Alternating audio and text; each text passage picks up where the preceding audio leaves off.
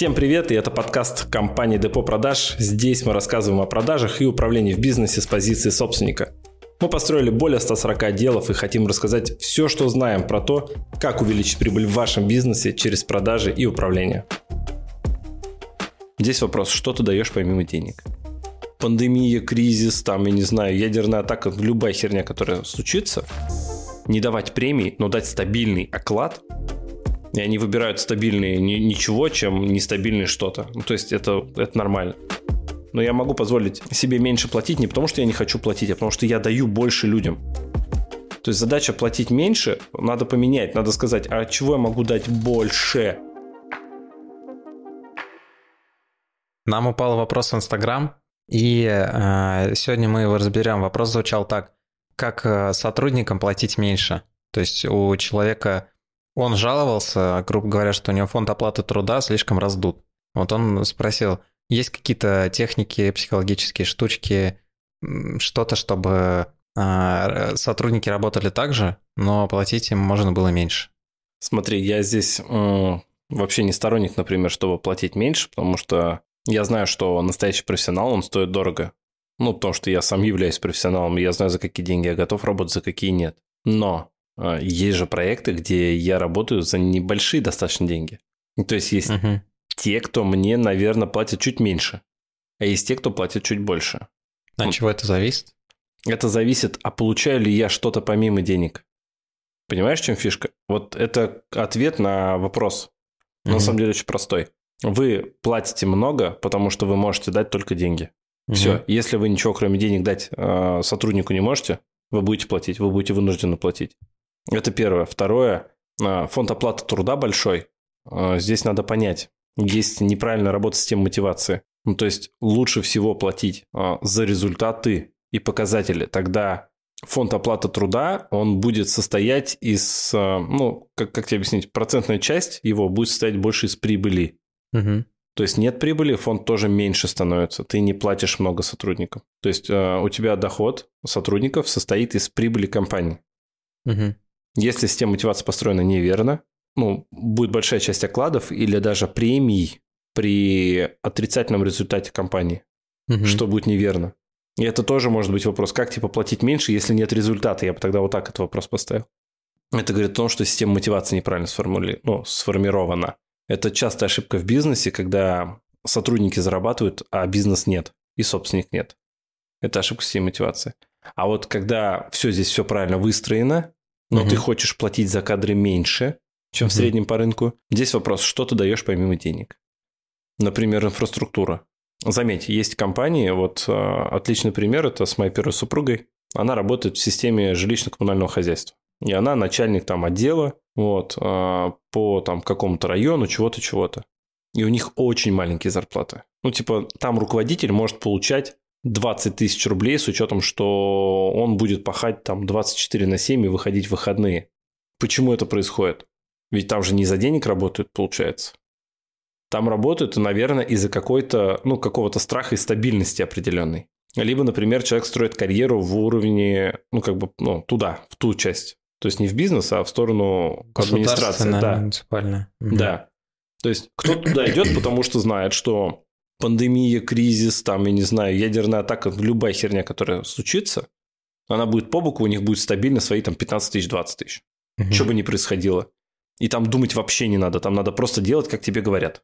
То есть, да, и, ну, люди туда идут, вот, например, там на диспетчера, еще что-то. Ну, это получается мотивация от противного, от страха. От страха, да, от, ну, стабильность, да, то есть это угу. первый уровень пирамиды масла, если помнишь, там безопасность, да, ну не сдохнуть. Вот, и он там закрывается очень хорошо. И они выбирают стабильные ничего, чем нестабильное что-то. Ну, то есть это, это нормально. И можно с таким уровнем э, людей работать, например, не давать премии, но дать стабильный оклад, угу. но он будет меньше, чем результат с премией, но с людей все время спрашивают задачи, и ты вроде как бы меньше будешь платить.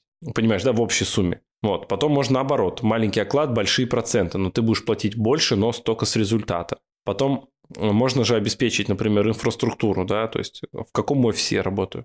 Uh-huh. Например, я работаю, ну там, я как сотрудник, если себя поставлю на место, я работающий в перспективной компании, в надежной, в стабильной или в известной еще лучше, я буду готов работать за меньшие деньги, чем на ИП.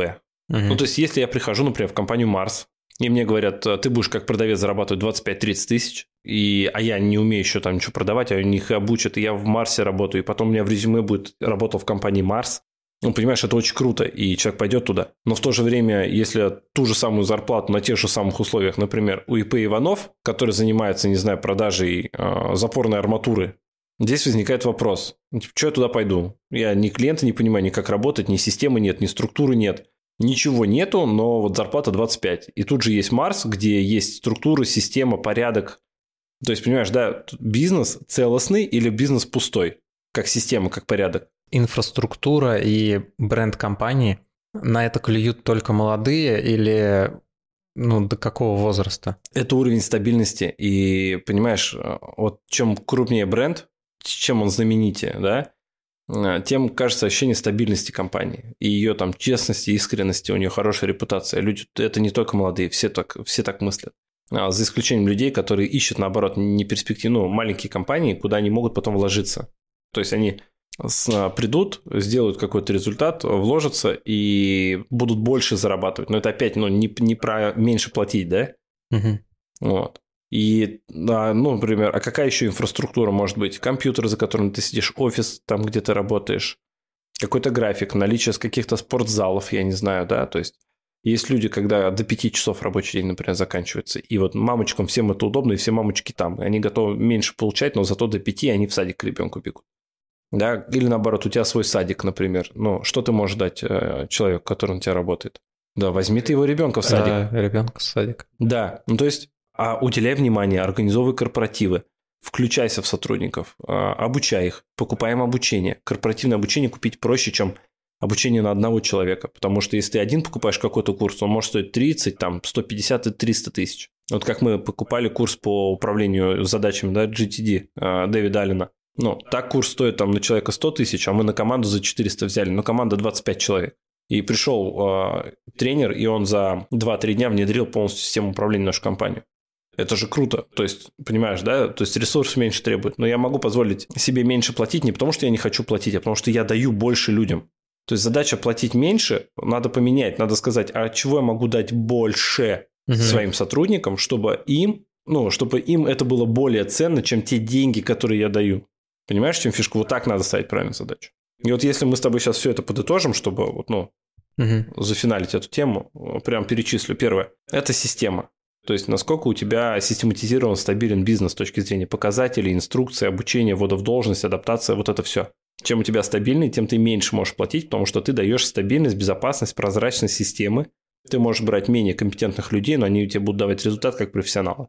Потому что у тебя все выстроено, это первое. Второе, привязка больше к результату, например. Да, тогда ты будешь платить меньше при отсутствии результата, но чуть больше при его как бы наличии. Но ты будешь в плюсе. Третье, инфраструктура, да, то есть помещение, где мы работаем, насколько нам нравится, а, компьютеры, за которыми мы работаем, программное обеспечение, софт и прочее. Дальше – это бренд компании. То есть, работаешь ли ты над брендом компании? Известна ли твоя компания в городе, хотя бы в твоем? То есть, что ты для этого делаешь, чтобы компания там росла и развивалась? Как предприятие с точки зрения имени? Развивается она или нет? Вот. А, дальше. Что ты даешь помимо прочего своим сотрудникам? Обучение, развитие, большую идею. Может, они спасают мир вместе с тобой. Угу. Ведь если мы возьмем там а, какую-то защиту там прав а, детей, животных, лесов, люди бесплатно там работают, как волонтеры, потому что им круто. Например, можно взять себе ассистента на работу за 10 тысяч или вообще бесплатно, потому что ему будет нравиться делать то, что делаешь ты, он будет с тобой учиться, он будет перенимать у тебя компетенции, он будет э, находиться в каком-то сообществе, в котором ты находишься, он будет проходить, например, вместе с тобой программу стоимостью 500 тысяч и делать программу часть работы за тебя, потому что он сам будет учиться, а ты ему можешь ну, платить там 5-10 тысяч за это. Ну, то есть, потому что ты дал больше, чем 5, ну, деньги, понимаешь? Все, то есть вот это ключевое, что надо для себя понять. Тогда можно платить меньше, но видишь, здесь надо делать больше. То есть надо думать, надо включаться, надо быть более полезным. Тогда да. Но если взять и просто сказать, я теперь плачу меньше, ну, ни за что. Да, вы найдете команду, вы найдете людей, но они будут, скорее всего, там либо слабо мотивированные, либо низкоквалифицированные. То есть, ну, ряд проблем может создать. То есть нельзя без какой-либо причины сказать там, вот я плачу меньше. Нужно все-таки какую-то альтернативу дать. Можно сказать, если ты понимаешь, что в рамках рынка ты, уволив этих людей, найдешь других на эти деньги. Можно. Ну, скорее всего, ты переплачиваешь.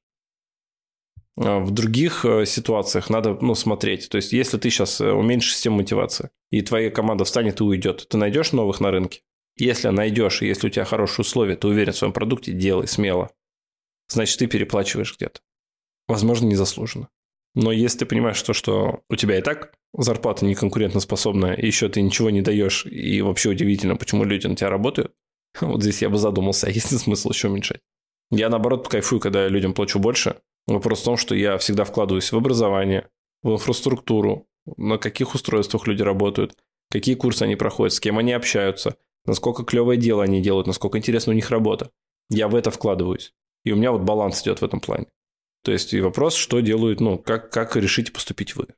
Всегда можно платить меньше, вопрос как бы, ну, меньше денег, но чем-то другим платишь, вот и все. А, в принципе, мы дали прям конкретную инструкцию и несколько вариантов э, развития, там, как человек может поступить.